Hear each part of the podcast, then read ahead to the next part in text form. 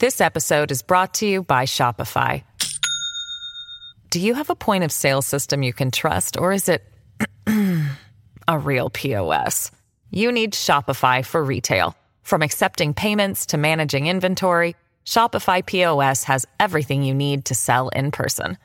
Go to shopify.com slash system, all lowercase, to take your retail business to the next level today. That's shopify.com slash system.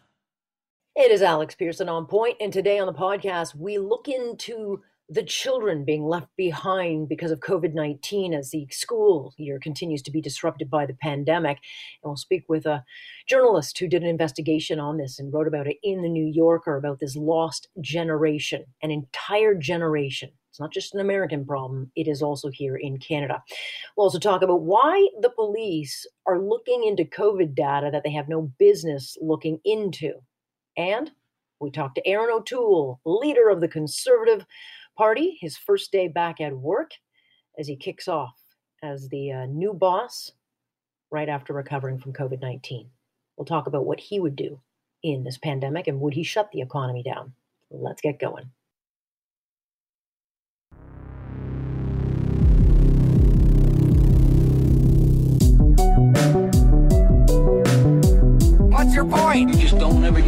Getting through to you? That's the point. Do you understand? There is a point. That point where enough is enough. Here's Alex Pearson on Global News Radio. Are you listening? That's why I've just been pounding the pavement with Health Canada to get these approvals. All you, you know, I always go to root cause or the five whys. If you find out a problem, why, why, why, why, and you'll find out the answer. And everything goes back to long lineups, testing, long, you know, getting results quickly, testing. And it all comes down to Health Canada, uh, you know, again, giving us the, the approval uh, and a safe approval to move, move forward.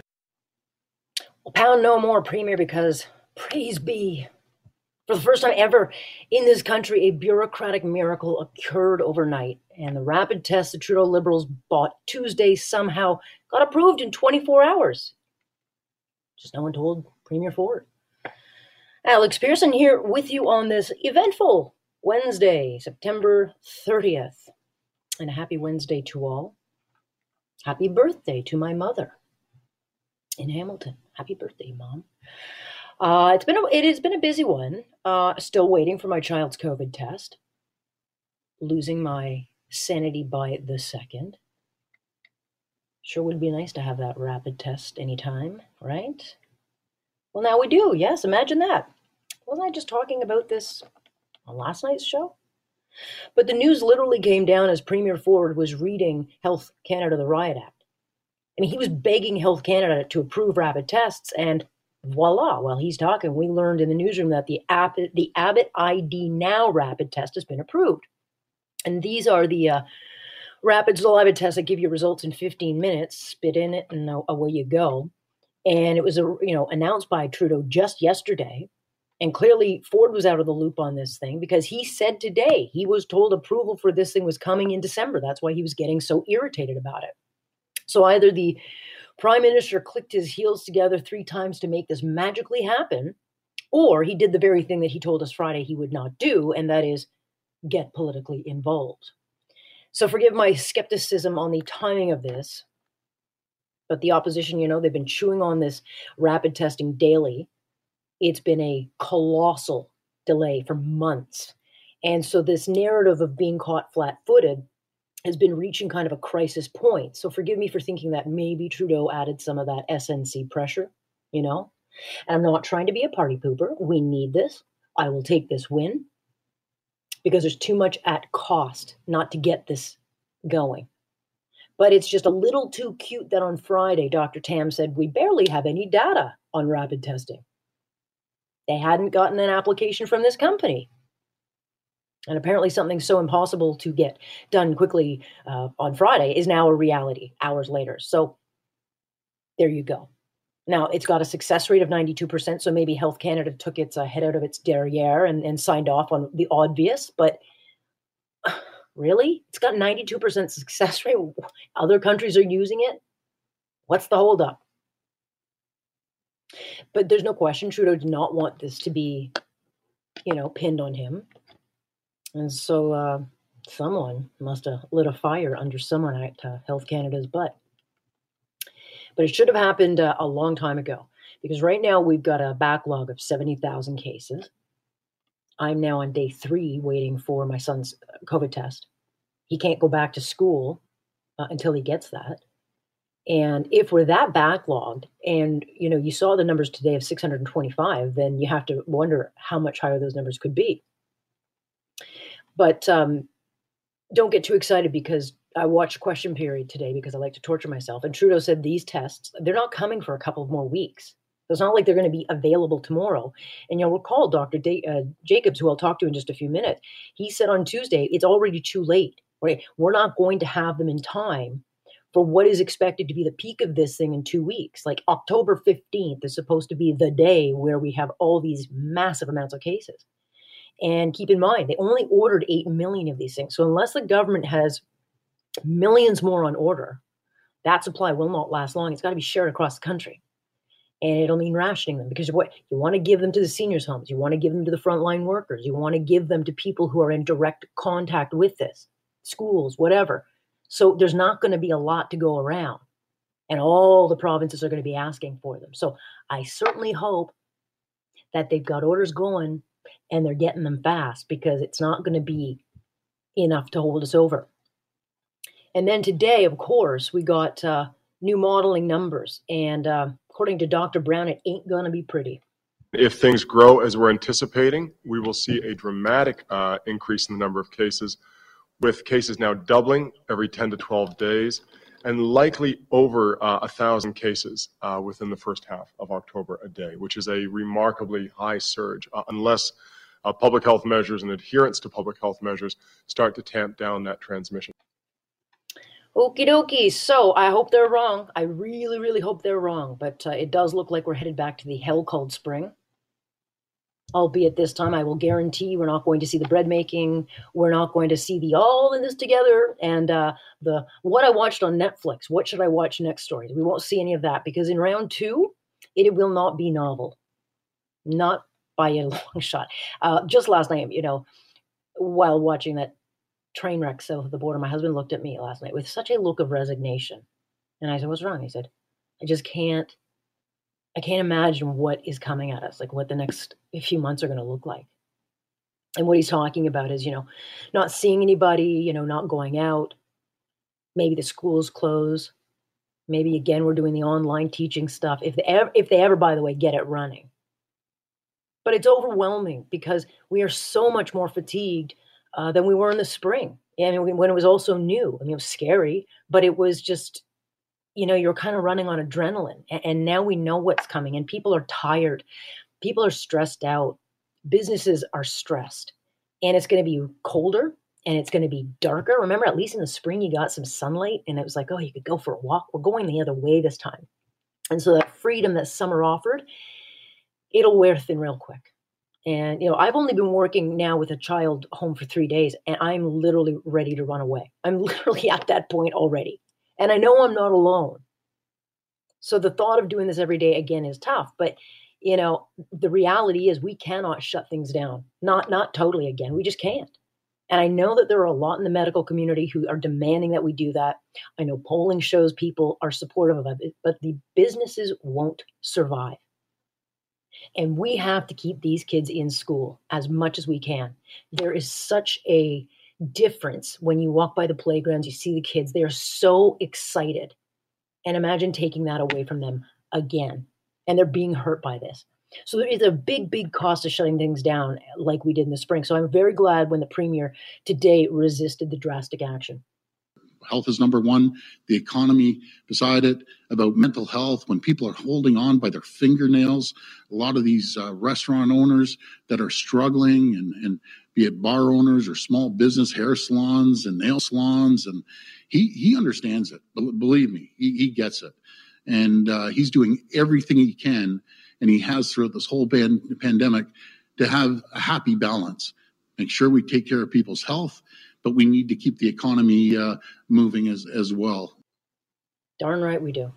And you know, the bottom line is there's a cost to this. Yes, there's the health cost, but there's also the mental health cost. There is things what drug overdoses that are climbing, job losses, and kids being left behind. And so, you know, if we're going to live with this thing as they tell us we will for a long time, then we got to learn how, you know, to live with it without choking the entire economy because it's going to cost us a lot more than just dollars uh, and cents. And in the nine o'clock hour, I'm actually going to speak with uh, an investigative reporter out of Baltimore who uh, wrote this heartbreaking piece about the lost generation. And he's talking about millions of kids being left behind of, of the school closure. And look, it's not as easy as doing it online. You can't just send kids to go online. There are huge costs for kids that, that may not be felt for years. And if they do close the schools again, like what does it look like? What's it going to look like? Seven months in, the largest boards still can't get their online learning up and running. It is nuts that they can't get their act together. Well, we have a busy show tonight. We'll go through all of this. Um, Erin O'Toole will join us at 8 o'clock. It's his first day back at work after COVID. We'll talk uh, to him. What would he do if he was running the show? And yes, I watched the debates after the show, and uh, shock all shocks, two crazy white men came off as crazy. I don't know why everyone's so shocked by this. And I found the whole thing just very sad, to be honest with you. It was a train wreck. But, you know, while that was going on, there was a confidence vote in this country. And $50 billion was pushed through after midnight. And we're going to talk about the fact that the liberals tried to shut down debate on this spending, again, trying to do the power grab. And they don't want any debate on this bill which you know you have to wonder are there more mistakes made? Are we going to catch those? Are there going to be costs of this thing because they tried to just ram it through and of course they had the ndp support. We'll talk to uh, blacklock's reporting on this because it's not a small thing. You've got to be able to look at these things and debate these things it's all great and dandy that they prorogued the house for uh, six uh, you know five weeks but that was a political move. And in doing so they cost a lot of people time and aid and help and all these other things, but there could be some very costly mistakes because they wanted to rush this thing through. So, what will the cost of this pan- pandemic be to children? Uh, we don't know that yet but we do know they're being hurt. And, you know, seven months in here in Ontario, we're still grappling with the chaos of getting kids even online. And there's the question of long term costs of having kids learning online. And as a mom to an only child, I know how it impacted my child negatively. And I know how having him back in came has literally been a game changer. But there is a haunting piece in the New Yorker that tells the story of a 12 year old child in Baltimore who fell through the cracks, of course, once schools shut down in the state because as is happening to so many children across North America, his life was thrown into chaos. And Shamar's story is going to be one, I think, of millions that we learn about in North America, whose only structure and support is found in school. And then once the disruption took hold, his life, his safety, uh, mental well being, and his future were basically put onto a path of potential failure. The author of the piece, Alex Alec MacGillis, He's a journalist with uh, ProPublica. This is a nonprofit uh, newsroom that investigates abuses of power. And this was a piece co published in The New Yorker. And I thank you, Alec, for joining us because I know how busy you are. Thanks for having me.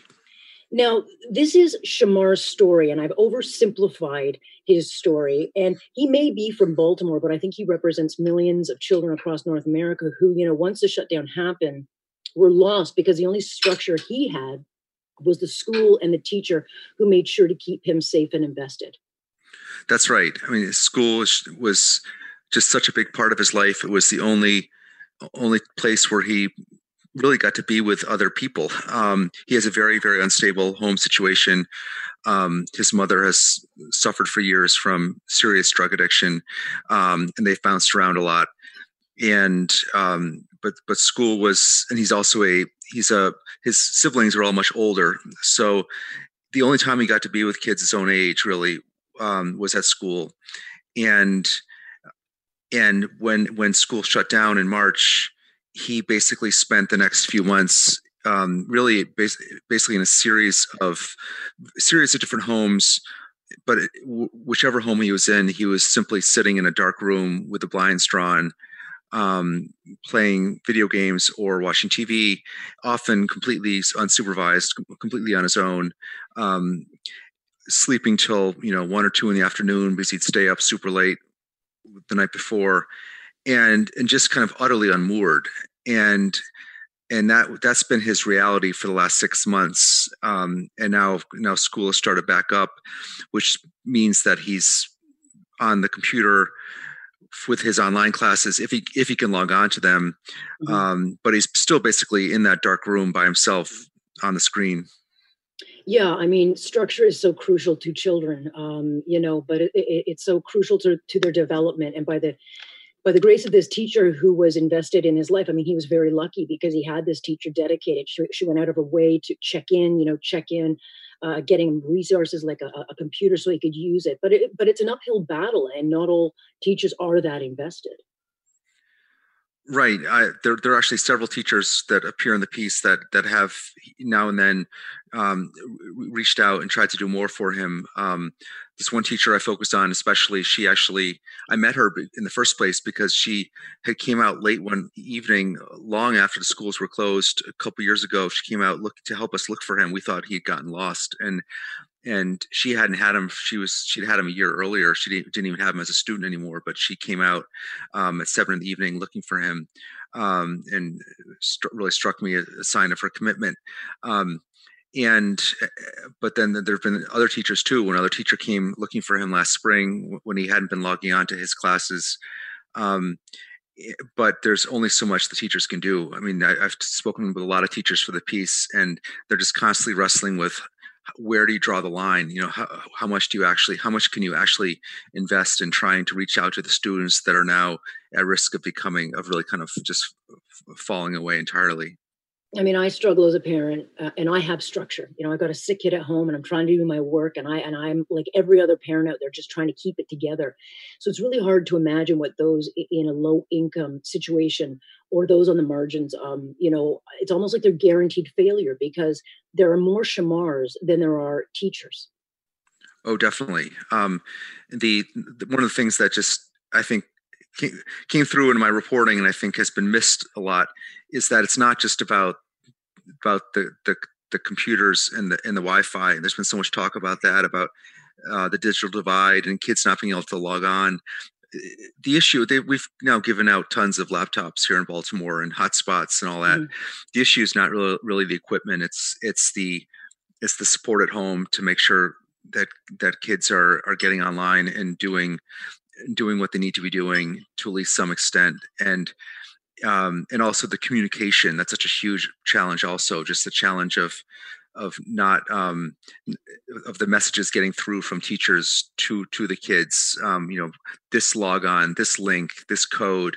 Um, and so it's really more that than it is the actual computer and the connection Right. And it's a structure. It's also, you know, reporting of abuse. It's also making sure that a child is fed. It's also making sure that, um, you know, they're staying on a path because once you've taken them out of that structure, um, like Shamar, they, they tune out and then it's hard to get them back. And, you know, we have schools here in Canada opened uh, provincially. It's it's province uh, province by province, but you know we're on the trajectory going up. I know Baltimore is still shut down, but we, we could be shut down at any time. And there's so much politics at play with this issue. But I think what your piece really kind of is is a wake up call for why we just can't be so casual about shutting down these schools and just automatically just saying, okay, kids go home.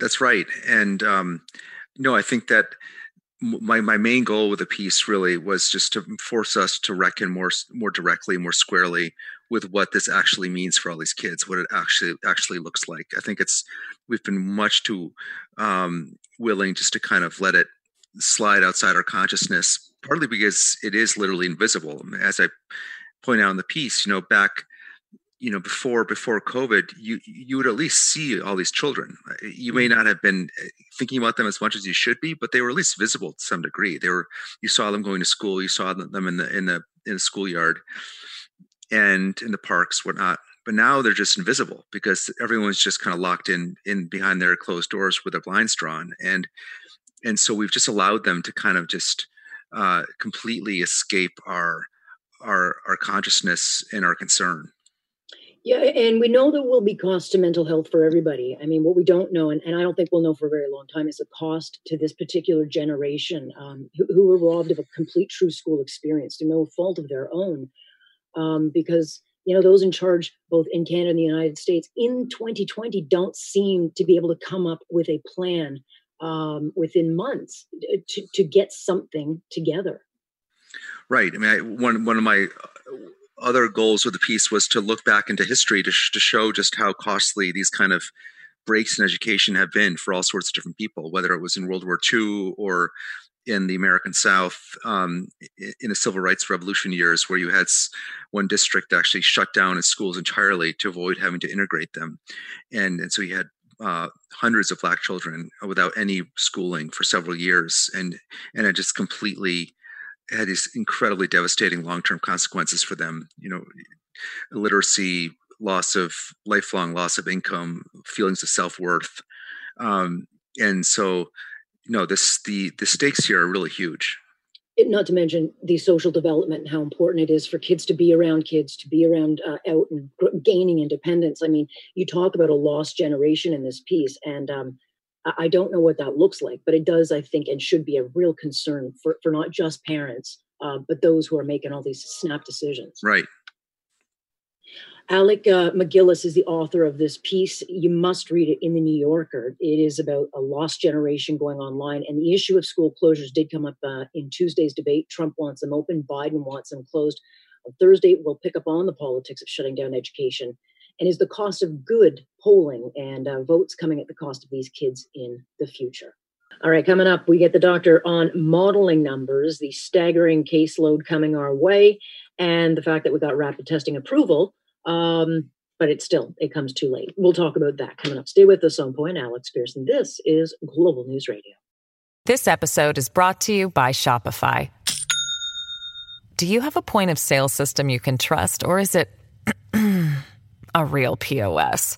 You need Shopify for retail. From accepting payments to managing inventory, Shopify POS has everything you need to sell in person. Go to shopify.com/system all lowercase to take your retail business to the next level today. That's shopify.com/system. So have cops been uh, digging into your personal info using the pandemic as justification? Because they shouldn't be. But an investigation by the Canadian Constitution Foundation has uncovered documentation that uh, shows some police forces are using the COVID 19 database to look up names of people and doing these broad based uh, searches into people's personal health information, not because they're doing it as part of an active um, or relevant investigation, because I guess they can. This is not okay. It's not legal. In fact, it's a huge violation of our constitutional right to privacy. Christine Van Geyn is the litigation director at the Canadian Constitution Foundation. Great to have you, Christine. Thanks for having me on. How did this uh, come to your attention that it was even happening? Yeah, so I, I, filed a Freedom of Information request actually on an unrelated matter. Um, and I got this document back that is a letter from the Solicitor General's office to all chiefs of police in Ontario outlining that it appears that uh, police services have been inappropriately using a database of COVID records. Um, so the names and COVID status of, of individuals in Ontario. And they were using this database in a number of ways that were not authorized. They were originally granted access to this database in order to protect themselves if they um, wanted to go into a home with a with a warrant or if they pulled someone over they could they could um, run their information and find out their covid status. But it turned out that police uh, were actually conducting broad-based searches of just postal codes to see people in in their certain postal codes if there were people with covid. They were doing um, searches of other cities. So they were looking up COVID cases in cities outside of the one that they actually work in. And the worst of all, they were running names of individuals that were unrelated to any police uh, call or investigation. So um, we can only speculate about why the police would have been doing this, but certainly. And what would the speculation be? I mean, if you're looking, at someone's name's in that database because they've either been uh, contacted through Health Canada uh, as a possible contract, a case, uh, tracing, or or having a case. Correct. So they're only in the database if they have a positive test result. These Okay. were um, responses from public health. These were this was a database created by public health and uh, laboratories that did the testing. And so, Um, what other information could be gleaned um, in your mind that the police might be looking for?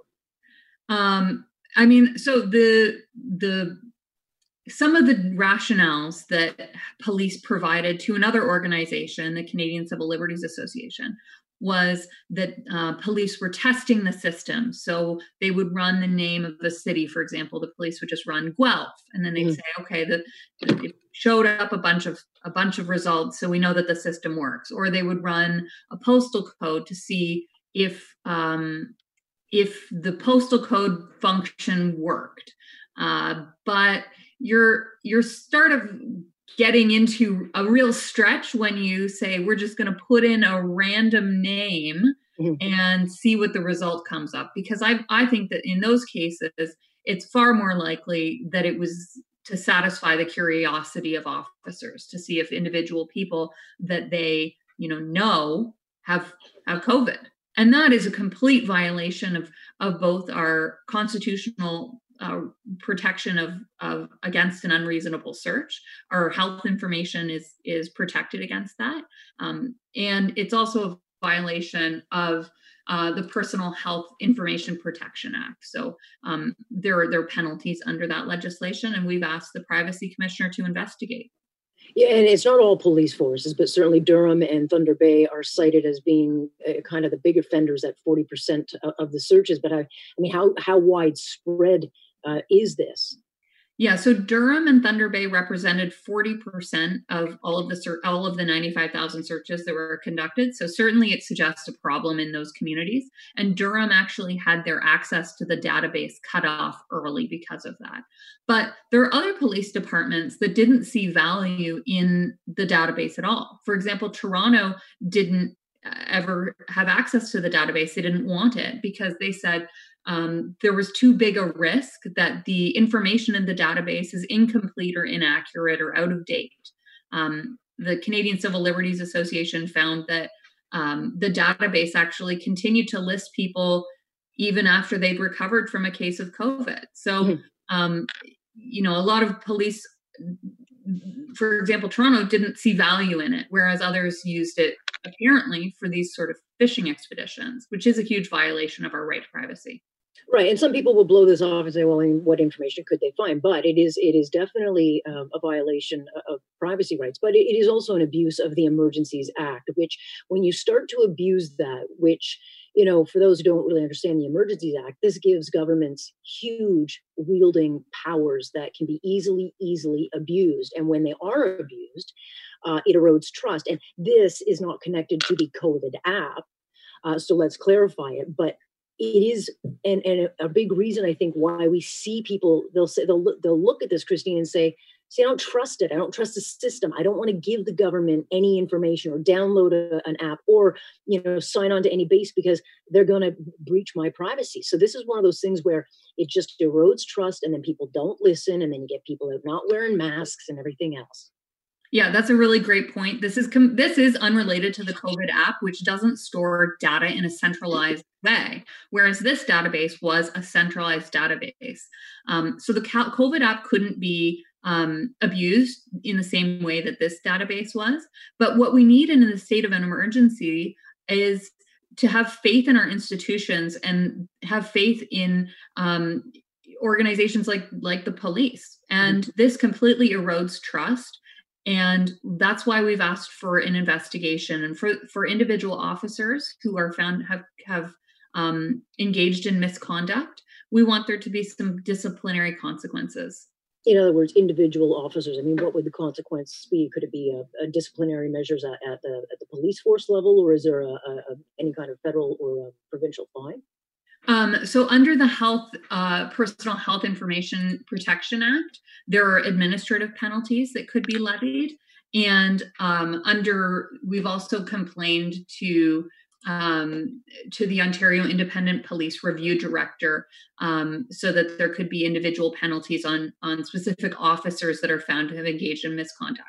Now i'll say that we don't have um, any you know clear cut evidence of what they were exactly looking for um, So there, there isn't clear cut evidence of 100% misconduct, but there's certainly a reason for an investigation here. Certainly, and it doesn't take a lot. I mean, um, there was a case uh, a number of years ago, probably I'd say about a decade ago now, in the courts where you had uh, jury selections and you had cops going in and, and, looking at the jurors and who was selected and doing a bit of background check on that. It doesn't seem like a big deal, but you can get cases thrown out. I mean, there are real consequences when you step over the lines. And so, for anyone thinking, ah, I'll shrug the shoulders, there, there, can be very, very big consequences on things like this to uh, society at large. And it's amazing. I mean, if you stumbled on this with just a, search for something else, you got to wonder what else is going on. Absolutely. So um, we hope that there's action taken by the privacy commissioner and the police review director, and that there there's a, a real investigation into what happened here. And I'd add that the, the access to the database is now ended. So the abuse um, can't continue. And we'd say in wave two of this pandemic, which we seem to be experiencing right now, we absolutely cannot re-grant access to this database. Quite a scoop there, Christine. I appreciate your time on this. Yeah, thank you so much for uh, for having me on. That's Christine Van Geyn. This is uh, the Canadian Constitution Foundation.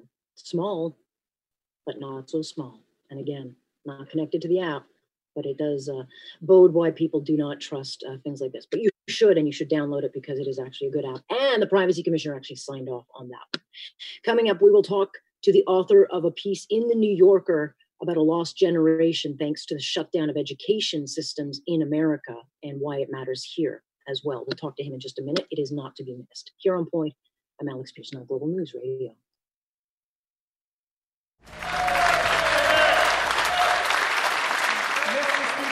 Like to start by thanking all colleagues and indeed thousands of Canadians for their warm wishes and prayers to my wife Rebecca and I as we recovered from COVID 19. Thank you, Canada. I too want to begin by uh, wishing the Leader of the Opposition uh, welcome back to this House after the health, uh, health scare he had. Uh, but seeing him in good health, uh, seeing the Leader of the Bloc Québécois back in the House as well, uh, is a good thing. We all want good health for everyone. And that's about as nice as it got. Then it got back to business for the new leader of the official opposition. And Erin O'Toole and bloc leader Yves Francois Blanchet were back to work after both tested positive for COVID 19. And of course, COVID was the lead in question period, with O'Toole taking uh, Trudeau to task for basically dragging uh, his feet on things like rapid testing, as uh, now millions short and months too late.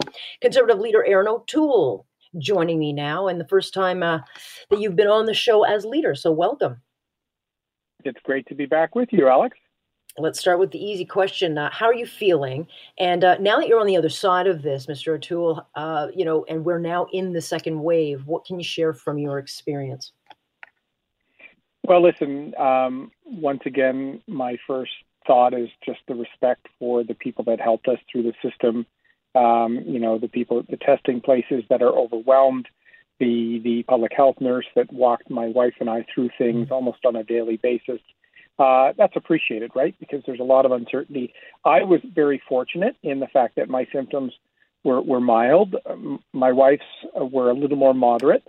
Um, and fortunately, even though we don't have a very big home, uh, our kids uh, have not picked it up. We the first time in, in a couple of weeks that I was able to be within four feet of my my kids was this morning before I went to the hill. So uh, they've tested negative twice now. So if we get through that, we've learned a lot. We we saw firsthand that the second wave is here, and we need to make sure particularly vulnerable Canadians are protected. So people have to be realistic. Even if you're healthy and it doesn't hit you, you can be a carrier. So people have to be very very cautious. I have to think it probably hurt you more that you actually couldn't be um, in person to to respond to the throne speech because you were stuck in isolation. Uh, but today was your first chance. You got a chance to respond to the throne speech, and and your party uh, has been very critical um, of Mr. Trudeau's response, saying you know it's been too slow. Uh, it has been too, uh, you know, reactive instead of proactive, and we got the modeling for Ontario today, and we could see a thousand cases a day by mid October, given your experience. And now that you're a leader, um, there's certainly a lot of growing pressure to shut things down again. So I'll ask you, you know, if you were in charge, if you were the prime minister, uh, what would you do? Given, I mean, I get that it's a provincial issue and the premiers will ultimately be making the decision, but what would you be doing if you were in charge?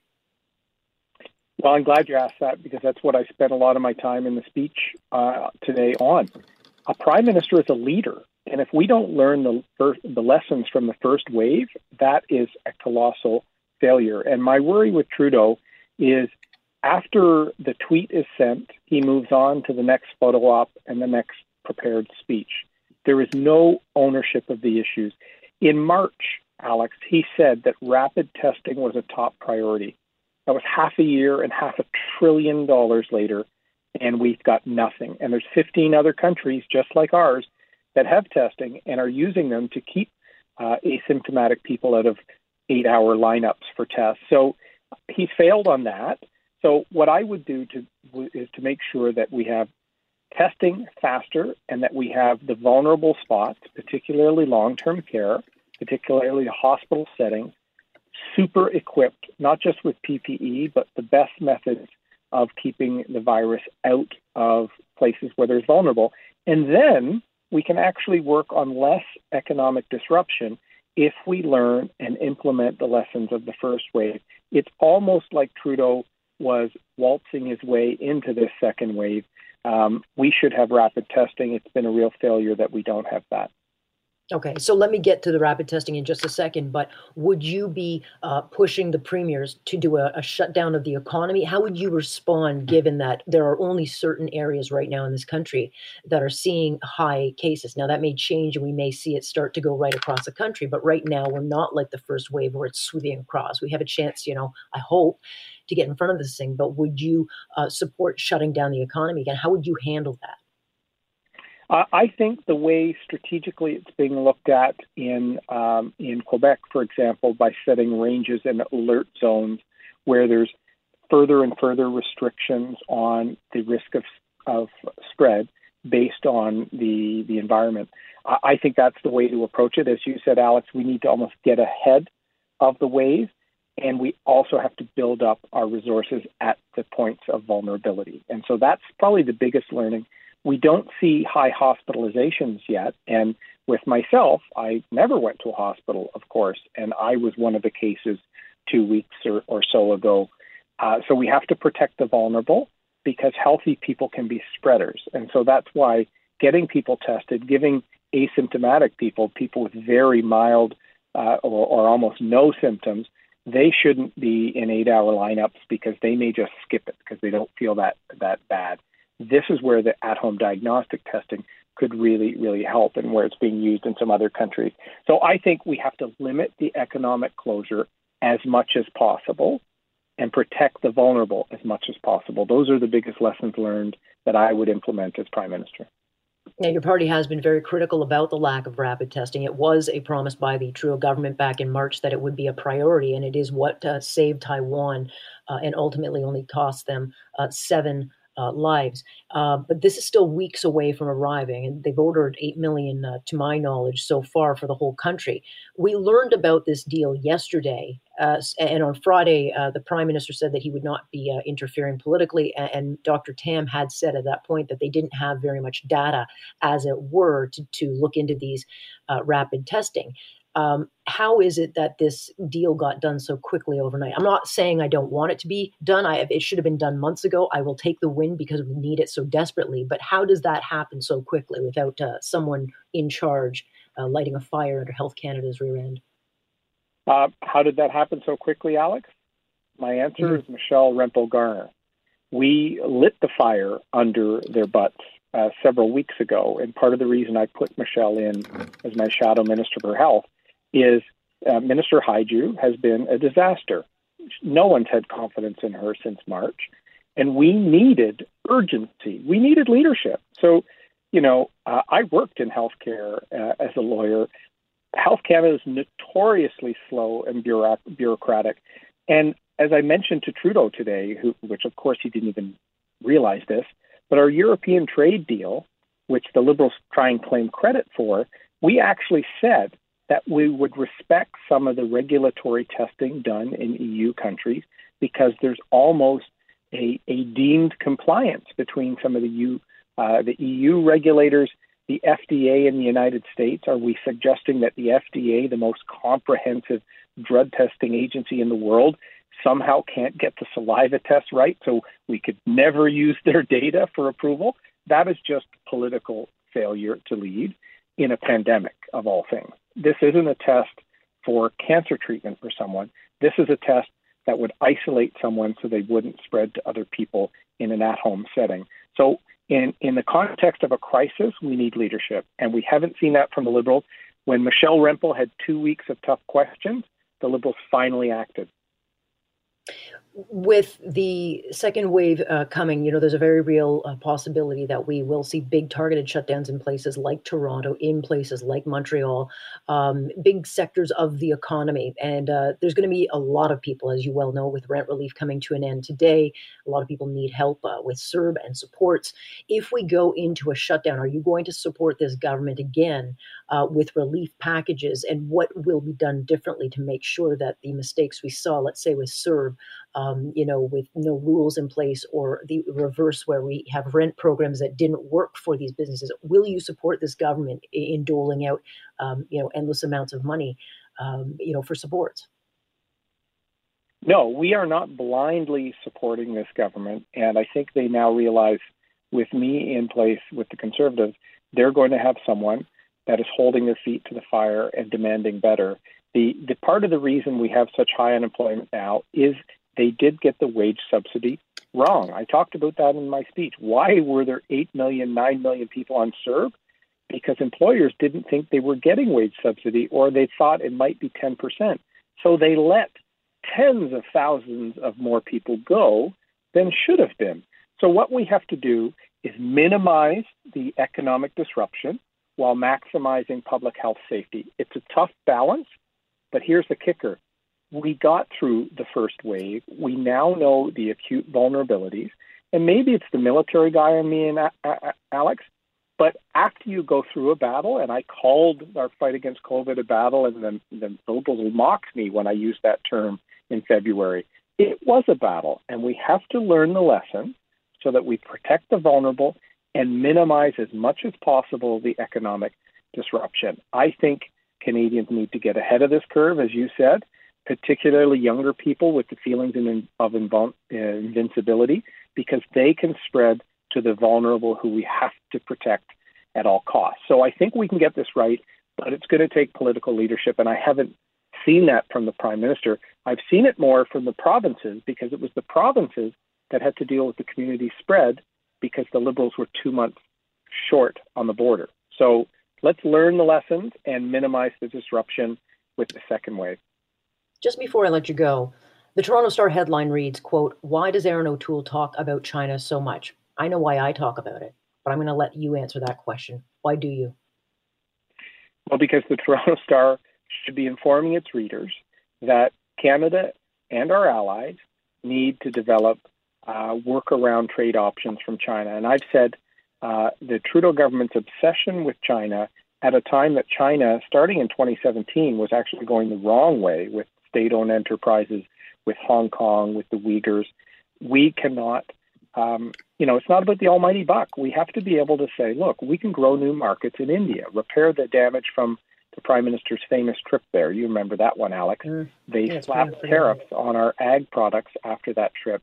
There's remarkable potential for us in the Indo Pacific with countries that are democratic and follow the rules. So I, I'm a free trader, but I've said many times, and it shocks people, I want to see fair trade fair trade for our workers, and fair trade because China gets away with not following the rules, whether it's steel or aluminum, uh, whether it's uh, not respecting the human rights in, in countries um, that they have agreements with, like like the one country two systems with Hong Kong.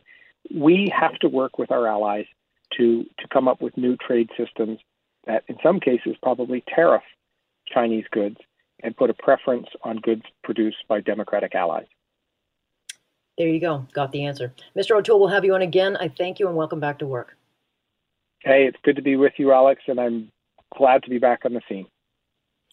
Erin O'Toole, leader of the Conservative Party, back to work today, and uh, there you go. Now you know why. He talks about China and his approach going forward. That is your podcast for today. You can hear us, of course, live Monday through Friday, 6.30 to 10. I'm Alex Pierson.